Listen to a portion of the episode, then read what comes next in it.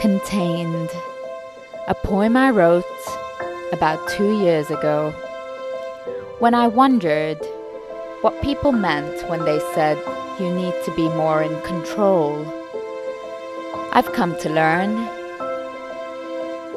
that there is no such thing as being in control. You can paint a vision of the life that you want and then you have to learn to surrender. Surrender to serendipities, surrender to the magic of this universe. And only then can you truly enjoy this life that we are a part of.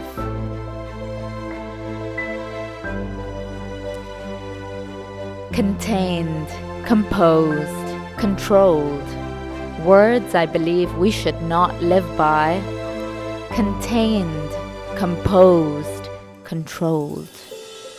Words we succumb to till we die. In this perfect world of lies, we embrace those nasty nays. Norms, narcissism, no attachment. A reflex to rise above it all. Yet, in the midst of these accomplished highs, we are crippled inside. But why? Crawling through barren worlds within, in the ultimate hope of catching flight. I say, why? Why? We live once and walk in a free mind, colored with time, with a love for life.